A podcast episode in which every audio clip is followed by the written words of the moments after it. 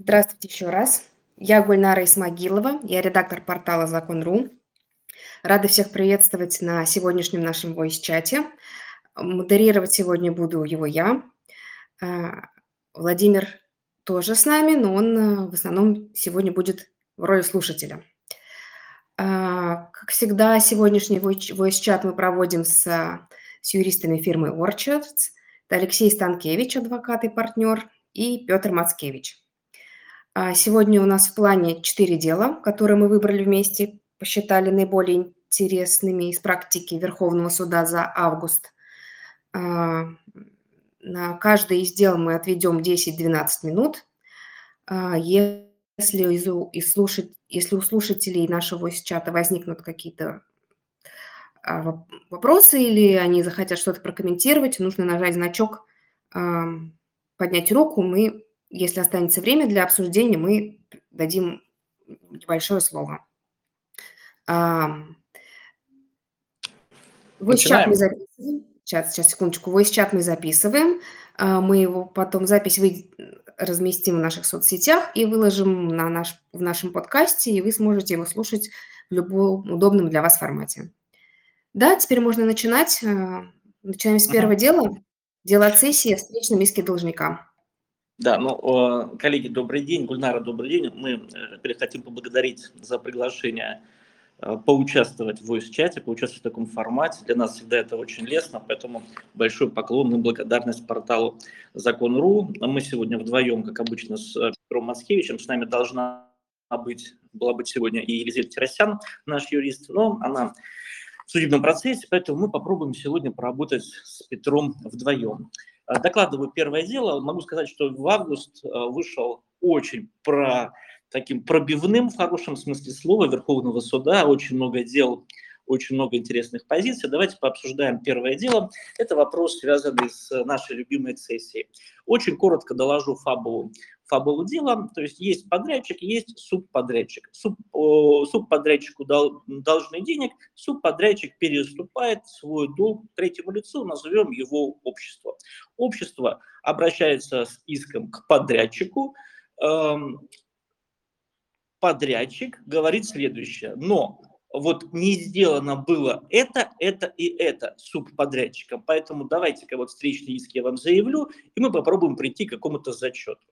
А, первые три инстанции удовлетворяют первоначальный иск, во встречном отказывают, мотивируя очень просто, что замены в стороне договоре не было, и если у подрядчика есть какие-то вопросы, нужно идти не к новому лицу, к обществу, а нужно идти к субподрядчику, который что-то там неправильно делал.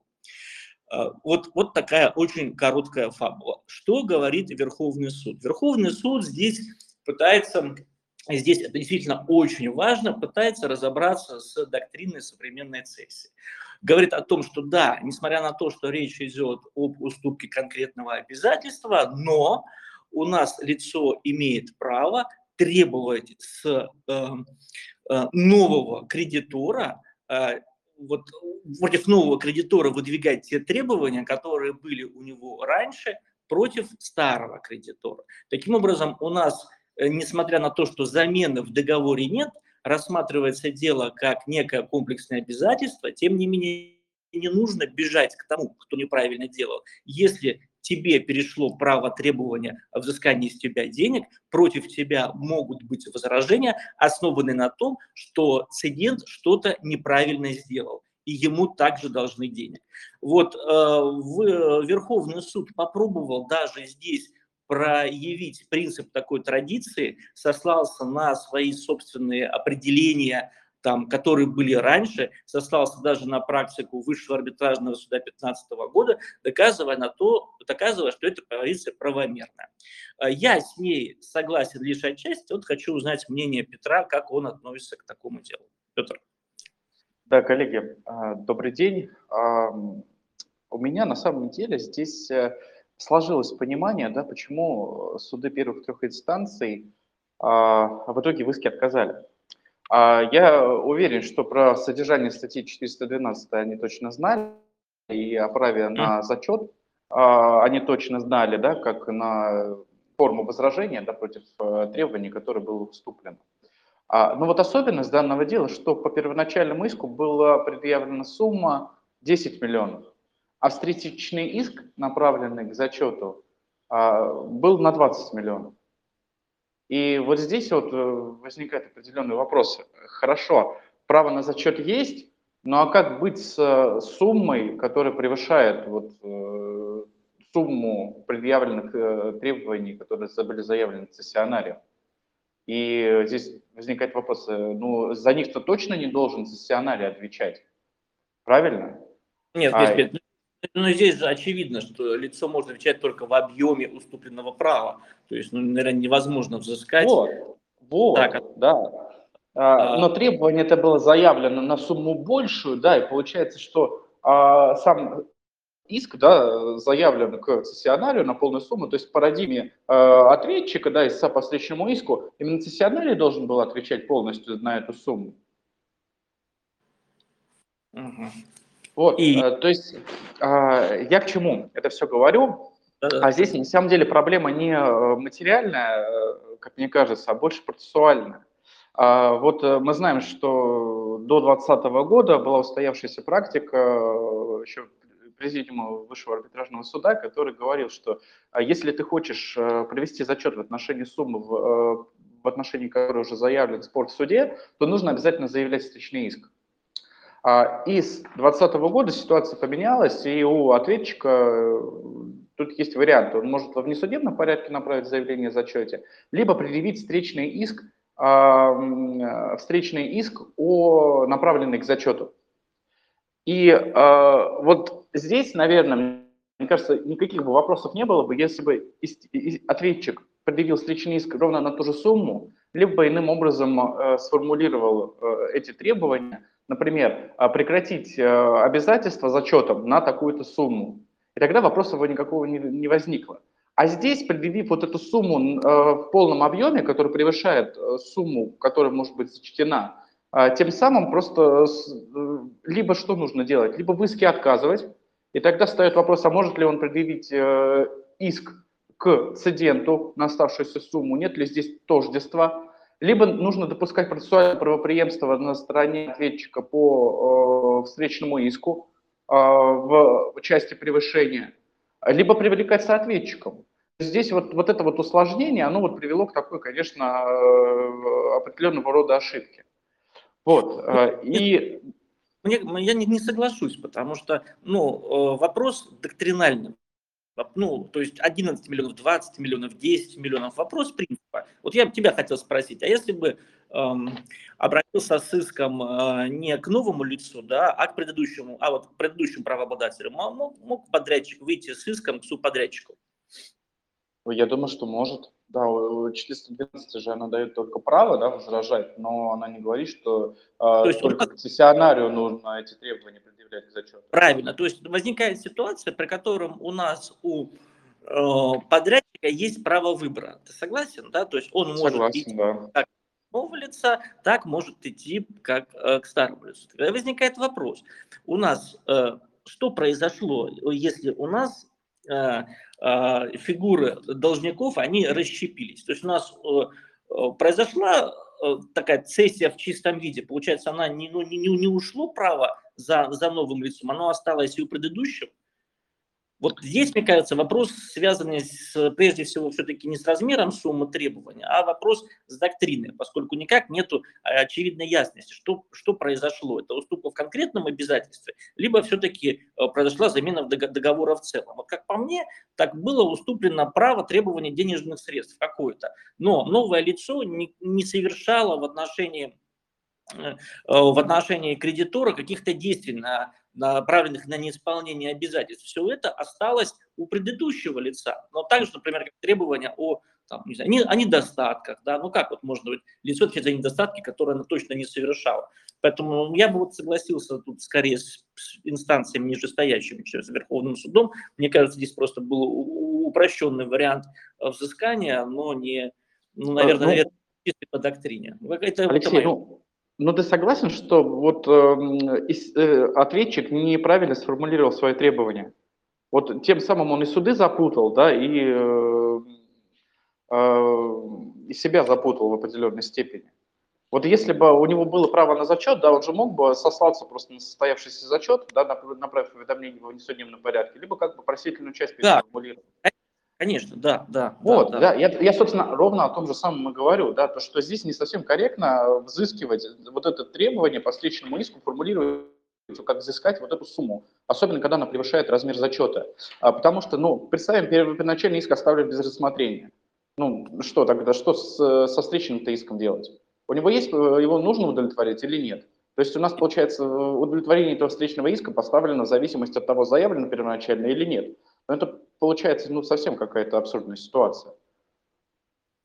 Ну, да, конечно, так, да. Но просто я бы на месте, то есть там Верховного суда, то есть однозначно как бы такой, такой позиции не придерживался, потому что всегда остается у э, этого подрядчика право требования к субподрядчику. И действительно надо было все правильно оформлять.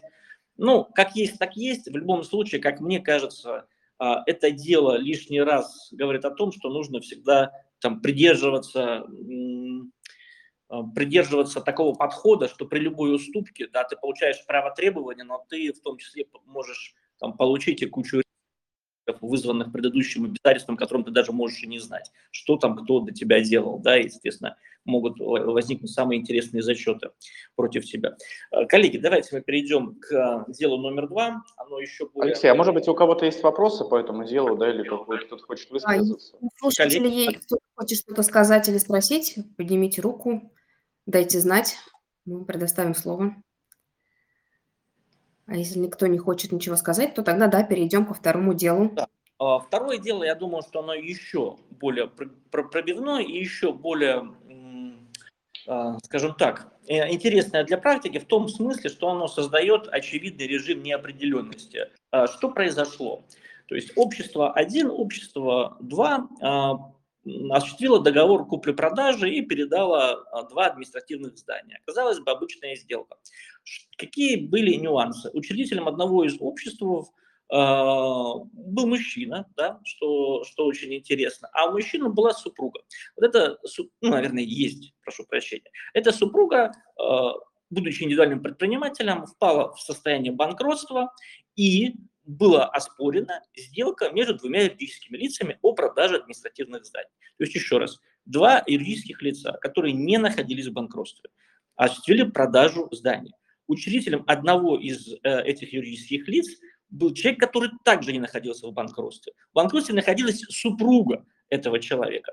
И, э, тем не менее, Верховный суд, э, направив дело в девятую апелляцию, признал, что данная сделка является порочной и подлежит признанию недействительной в связи с нарушением требований банкротного законодательства. Ну, как, на мой взгляд, это ну, очевидно неправильно, поскольку мы Э, там, выходим за, э, ну, за, за, за, за принципы гражданского права, связанные с там, имущественной обособленностью, имущественной автономией юридических лиц, никакого отношения сделка по продаже зданий, конечно же, к банкротству не имеет. И это точно не является общим э, совместной собственностью супругов эти здания. Речь идет о том, что здесь опосредованно через владение долей которая находится в совместной собственности, осуществляется и владение э, этими зданиями. То есть вот так вот масштабировал э, Верховный суд понятие э, права принадлежности в интересах конкурсной массы. Как по мне, так это дело там, очередной пример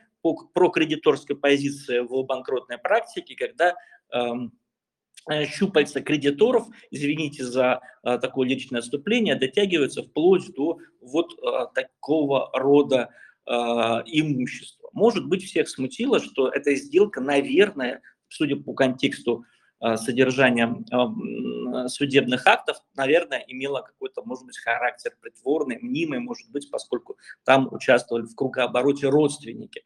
Но в целом, если а, абстрагироваться от этих родственных связей, то, ну, конечно, здесь э, Верховный суд существенно расширил возможности кредитора по оспариванию сделок.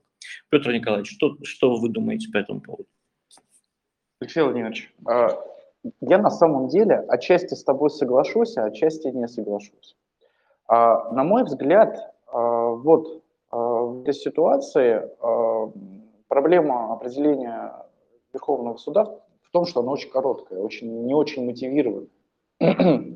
А, потому что вот квинтэссенцию мы можем найти, э, почему такое решение было в итоге принято, вот в одном абзаце, да, где Верховный суд а, ссылается на то, что а,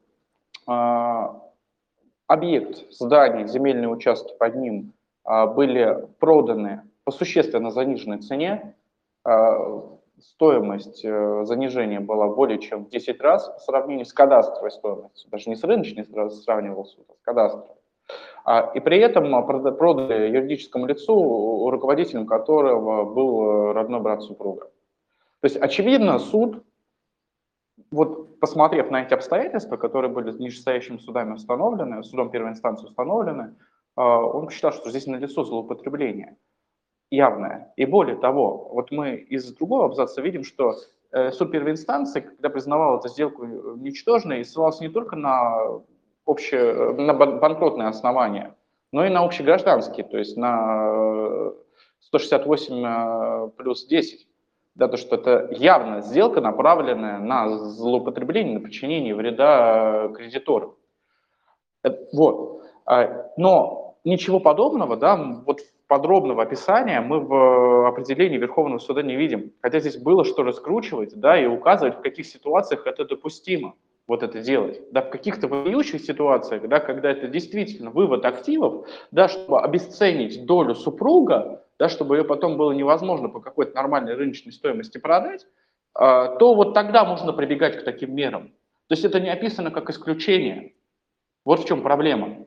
Э, если бы был, на мой взгляд, если бы было расписано все подробно и сказано, что это так делать можно в исключительных случаях, прям либо было меньше. А так получается, что каждый контрагент должен проверять не только юридическое лицо, не только материнскую компанию э, юридического лица, но еще и участников физических лиц, не находятся ли они в банкротстве, не находятся ли в банкротстве их супруги, так можно дойти и до каких-либо других родственников. И тоже сказать, что э, косвенно, возможно, были там между родственниками сделки по дарению, вот, и они тоже должны быть признаны ничтожными, недействительными, и нужно вообще возвращать еще какому-нибудь там родственнику, другу и так далее. Поэтому э, мне кажется, что вот это определение не нужно воспринимать вот именно как э, посыл, чтобы оспаривать вообще все сделки, э, где сделки юридических лиц между собой, участником которого являются супруги банкрота. Нет. Поэтому, если бы вот э, там я погрузился немного в определение суда первой инстанции, там гораздо более подробно все расписано. Если бы Верховный суд хоть отчасти эту мотивировку бы сюда перенес, то определение бы таким вот э, прям вырывающимся из э, э, общей парадигмы, да, не казалось бы. Петр, вот но какой тут интерес? Ну, здания же возвращаются. Вот куда возвращаются Участок. Алексей, смотри, а здесь проблема в том, что обесценивает э, вот э, доля в уставном капитале это актив, да? Он находится в совместной собственности супругов. И. А, он, он, имеет, он имеет стоимость. А стоимость доли зависит от того имущества, от тех активов, которые есть у юридического лица. А по обстоятельствам дела, вот как суд первой инстанции расписал, это здание и земельный участок – это был основной актив, который имел стоимость и за счет которого сформировались активы юридического лица, и который использовался для ведения хозяйственной деятельности за счет именно этих объектов а вот. организация получала прибыль.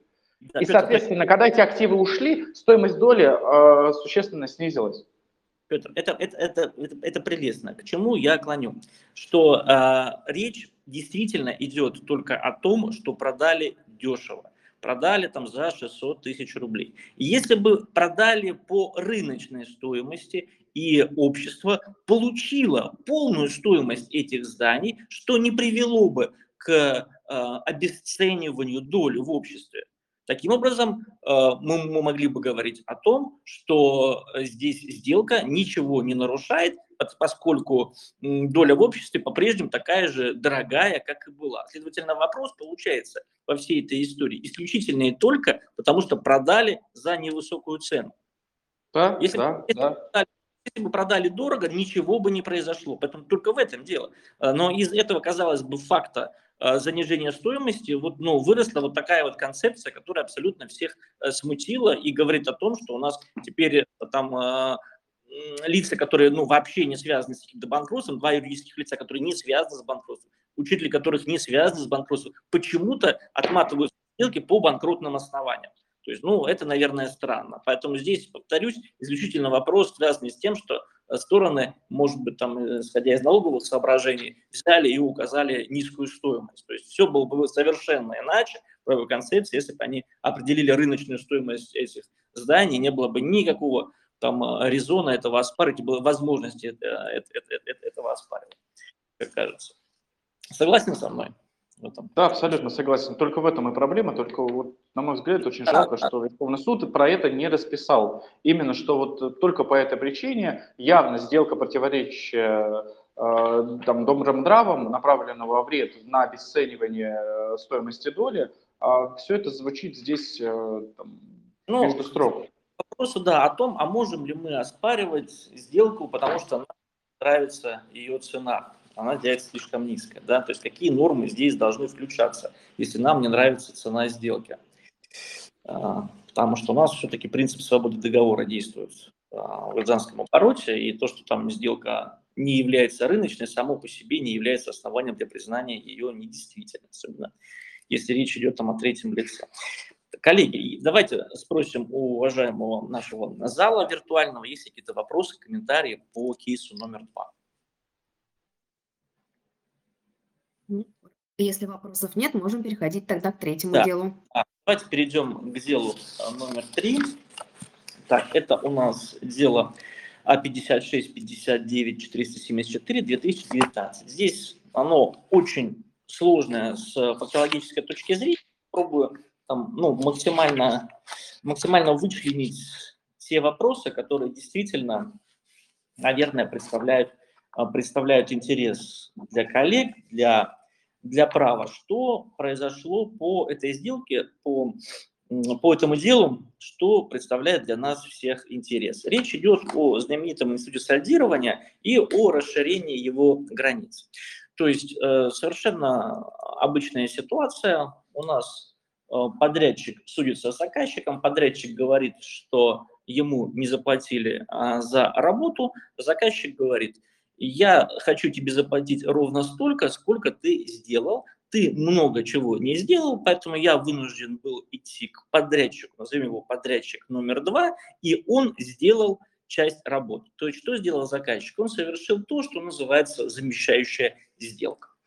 А, суды трех инстанций взыскали стоимость с заказчика, э, стоимость выполненных работ минус минус, здесь очень важно, минус стоимость э, тех работ, которые не были сделаны по судебной экспертизе, которая базировалась на дополнительном соглашении между заказчиком и подрядчиком. То есть суд трех там, условно говоря, то есть должны были 100 рублей отдать э, подрядчику, отдали подрядчику 80 рублей, потому что на 20 рублей экспертиза показала, работы подрядчиками сделаны не были. Что сделал Верховный суд? Верховный суд сказал, нет, экспертиза здесь не нужна, экспертиза здесь не, не требуется, а здесь нужно смотреть на замещающую сделку. Вы должны были посмотреть, сколько реально потратил заказчик, заключая договор на выполнение работ с подрядчиком номер два. Это первый уровень. И второй уровень, что эти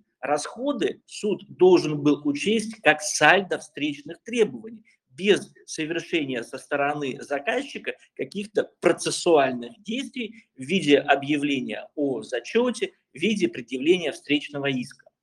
То есть что, что здесь самое важное? Что, во-первых, по такого рода делам там, проводить экспертизы, ну, может быть, и нужно, но главное – это размер замещающей сделки, то есть живой рыночный оборот. И второе, а, у нас теперь границы сальдирования расширяются, в том числе и до Э, сумм, которые были э, сформулированы в замещающих сделках. То есть это вот теперь сальдо у нас вот такое вот широкое. Как кажется, это просто продолжение понятной всем тенденции по внедрению в нашу правовую жизнь института сальдирования, но это очень важное определение, которое нужно, нужно учитывать, нужно понимать, что теперь сальдировать нужно и, вот, и можно, а нужно таким образом. Петр Николаевич, твой комментарий по этому делу. Да, коллеги, на самом деле э, определение здесь очень важное, потому что вот мы с Алексеем даже там в своей собственной практике неоднократно сталкивались в судах э, именно вот по вопросу о возможности учета сальда э, по замещающей сделке. И надо сказать, что это идея да, о том, что сальдо можно распространять в том числе и на убытки по замещающей сделке, со стороны судов не очень хорошо воспринимались, да, потому что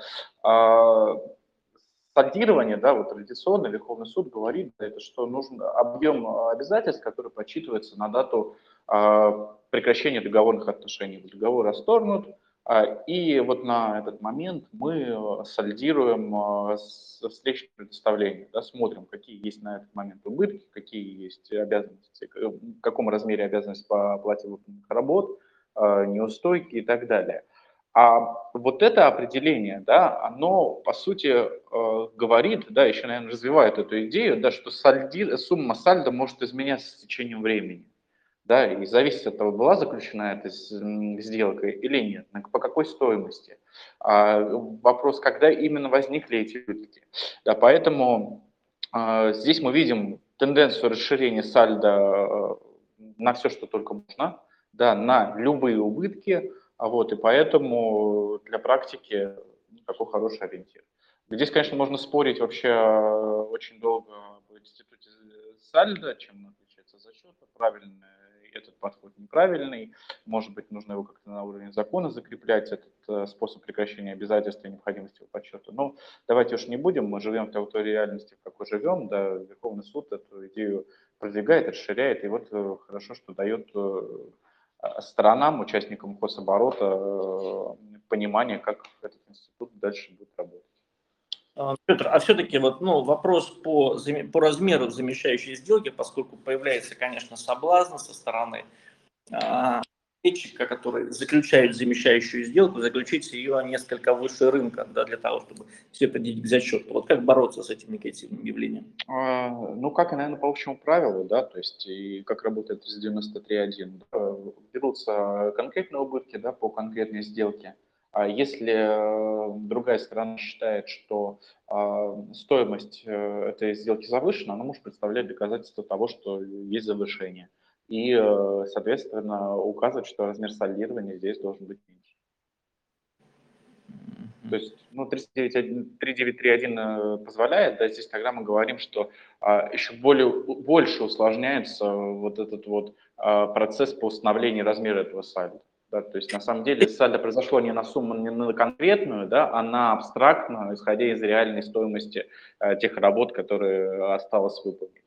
Да, ну вот смотри, вот здесь все-таки этот момент важен, потому что у нас, э, опять-таки, мы включаем вопрос о природе договора. То есть ты говоришь о том, что я э, вот, считаю, что вы сделали слишком дорогую замещающую сделку. На что тебе, ну так мы договорились. Вот я решил работать с премиальным, с премиальным подрядчиком, он выше, выше рынка, и поэтому вот стоимость такая. Вот здесь суд должен снижать по средней рыночной стоимости, либо должен ориентироваться на, э, на тот договор, который есть, и взыскивать по нему. И как все-таки взять и э, снизить до среднерыночного? Какая норма в этом случае у нас является опорой, которая позволяет так сделать? Потому что все-таки э, у нас ГК там говорит о том, что замещающая сделка и все. Либо все-таки возможно выйти на средний уровень, средний, среднерыночный уровень цен по замещающей сделке. Но вот 393.1 как раз она говорит, что это возможно, да, если другая сторона докажет, да, с которой взыскиваются убытки, докажет, что замещающая сделка э, заключена с завышением, заключена не а, обоснованная, на этот счет тоже постановление э, пленума гражданской правовой ответственности тоже содержит ряд разъяснений, да, что так можно делать. Да, то есть у нас 393.1 закрепляет э, вот презумпцию рыночности замещающей сделки, если она была заключена, да, а, и презумпцию того, что размер нужно определять именно по ее стоимости. Но это не лишает другую сторону возможности опровергать э, рыночный характер. Вот поэтому все-таки здесь возможность да, для установления справедливой цены есть. Да, только другое дело, что другая сторона должна себя активно вести, представлять доказательства того, что действительно э, э сделка заключена на рыночных условиях, не рыночных. Как ты относишься к возможности сальдировать даже не замещающую сделку, а текущие цены на сопоставимые товары и услуги? Здесь тоже такой возникает вопрос. Ну, если мы а, а, уходим от сальдирования, право-то у стороны все равно такое есть, даже если оно замещающую сделку не заключило.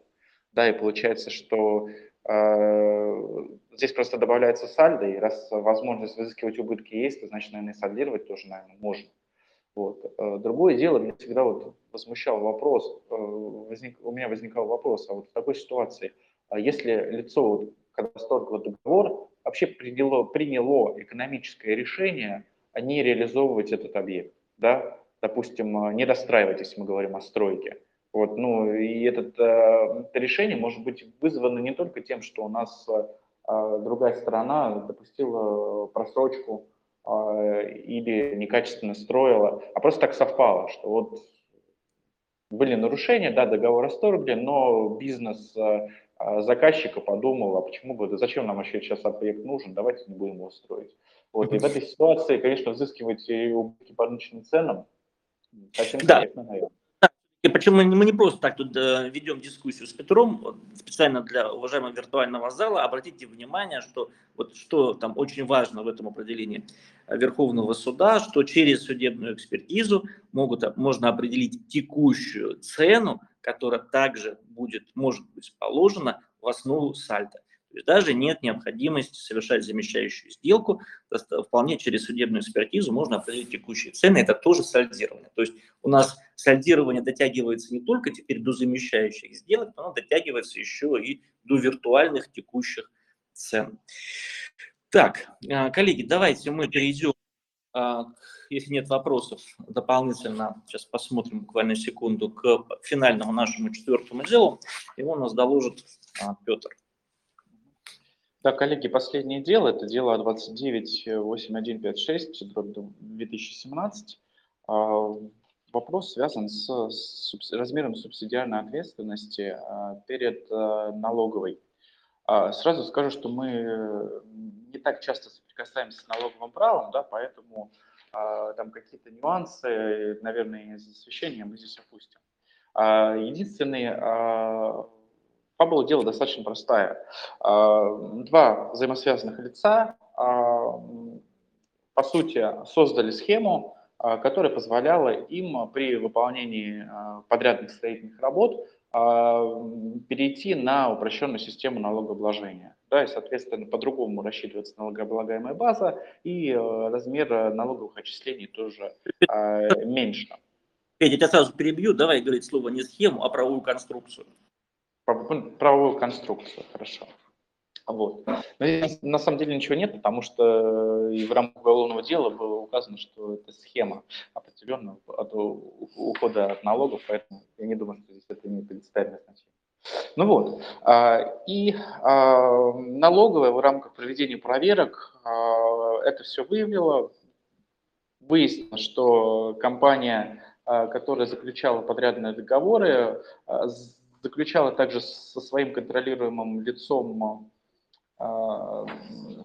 субподрядные договоры на те же самые работы, фактически сама деятельность никакой не вела, и вся эта конструкция использовалась для уклонения от э, уплаты, уплаты налогов. А, и, э, соответственно, у нас было уголовное дело, где лица, контролирующие эту организацию, были признаны совершившими деяния, направленные на причинение ущерба э, бюджету на сумму 13,5 миллионов рублей. Но уголовное дело было прекращено, потому что истекли сроки э, давности. Вот сумма 13,5 миллионов э, ущерба бюджету, да, которая была установлена в рамках уголовного дела. Давайте ее запомним. А, но налоговая в рамках проверки, вот той компании, о которой мы сейчас говорим, доначислила налога на сумму 40 э, миллионов рублей. Там еще образовались штрафы, пени и так далее. И в итоге э, компания, о которой мы говорим, была признана несостоятельным банкротом.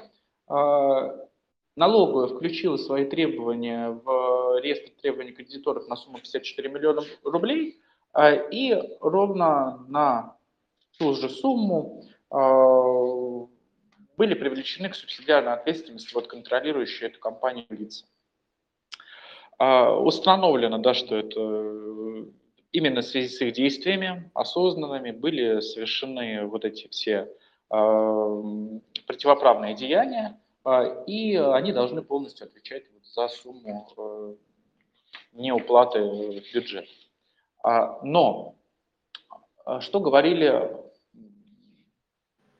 лица, которые были привлечены к субсидиарной ответственности? Они говорили, ну смотрите, да, вот была вот эта конструкция э, использована, да, но ведь другое же юридическое лицо, оно же тоже налоговое отчисление делало. Почему вот вы, когда ну, включались э, в реестр, не учли ту сумму, которую заплатила вот эта вот другая организация, а, и пересчитали э, налог только нам? А у них тогда бы образовалась, у нашей второй компании, у них бы тогда образовалась переплата по налогам. А, и говорят, что фактически а, сумма требований, включенных в реестр, она гораздо выше того реального ущерба, который был причинен, а, который был причинен бюджету. И три инстанции с этим не согласились, потому что все исходят из того, что размер субсидиарной ответственности должен быть равен сумме, которая включена в реестр требований кредиторов и не была погашена. И стороны, э, ответчики, здесь лица, которые были к субсидиарной ответственности, они ссылались на положение э, банкротного законодательства, которое позволяет снижать размер субсидиарной ответственности при определенных обстоятельствах. И вот традиционно эта норма работала а, применительно тому, когда у нас есть несколько лиц, которые контролирующие должника, которые были привлечены к субсидиарной ответственности, но каждый из них по-разному виноват в банкротстве. А, допустим, если у нас есть э, совет директоров, который одобрял определенные сделки, да, которые потом были признаны э, ничтожными, направленными на, э, на подчинение вреда кредиторам, а, то они вот сейчас по текущей практике отвечают только в пределах вот этих сумм э, сделок, которые они одобряли. Да, то есть вот, только этими действиями, вот этими суммами ограничивается их субсидиарная ответственность. А тех же, в которых контролировал юридическое лицо полностью, те отвечают должны в полном объеме. И вот примерно вот в, такой, э, в таком ключе вот эта норма по ограничению субсидиарной ответственности, разъяснения э, Верховного суда и работали. А здесь ситуация у нас немного отличается. У нас вот это лица, которые полностью контролировали юридическое лицо, и которые вот точно ответственны за вот этот размер э, вот этой суммы, которая была не погашена перед э, на, э, кредитором. Но Верховный суд надо сказать, что действительно прецедент, он а, говорит, что даже в этой ситуации можно снизить размер субсидиарной ответственности до размера реального ущерба, а, и у нас будет ситуация, когда размер требований кредиторов больше той суммы, по которой была установлена субсидиарная ответственность. Вот, собственно, в чем заключается определение, и вот надо сказать, что первый случай, когда вот есть такое несоответствие между ну, суммой в реестре, да, не погашенной, и суммой привлечения к субсидиарной Абсолютно согласна с, с Верховным судом. Вот ключевая фраза этого судебного акта, коллегии, вот она там на, на седьмой странице, что а, суд прямо указал, что должна происходить не только при определении размера, да, а должна происходить не только консолидация доходов, прибыли и расходов группы лиц, но также консолидация налогов, уплаченных соответствующих доходов. То есть там у нас налоговая делает то, что называется там, а, налоговой реконструкцией, и в рамках этой реконструкции у нас а, изучается, кто сколько, какие налоги должен платить. В этом случае у нас повышенный уровень ответственности формально был возложен на этих лиц, и Верховный суд, надо дать ему должное, разобрался и указал на то, что лицо э, должно нести ответственность ровно в том объеме, в каком оно причинило ущерб, но не больше, не по формальному а, принципу. Поэтому очень хорошее определение, его там, нужно, кто занимается вопросами, связанными с субсидиарной ответственности по спорам с налоговой, конечно же, держать у себя на рабочем столе рядом с собой, на него ссылаться. Гульнара, мы идеально просто вошли в тайминг. А, коллеги, если есть какие-то вопросы, да, задавайте. У нас буквально еще одна-две минуты есть. Ну, если вопросов нет, А, Если вопросов нет, мы тогда завершаем наш voice-чат. Спасибо Алексею Петру за интересную дискуссию. А, Спасибо слушателям за то, что присутствовали на voice-чате. Напомню, что аудиозапись мы выложим в Телеграме, а также на нашем подкасте, и потом можно будет выпуск переслушать, а, если кому это захочется это делать. Спасибо еще раз. Все, тогда до свидания. Всем спасибо, да, до свидания. Коллеги, до свидания. Большое спасибо.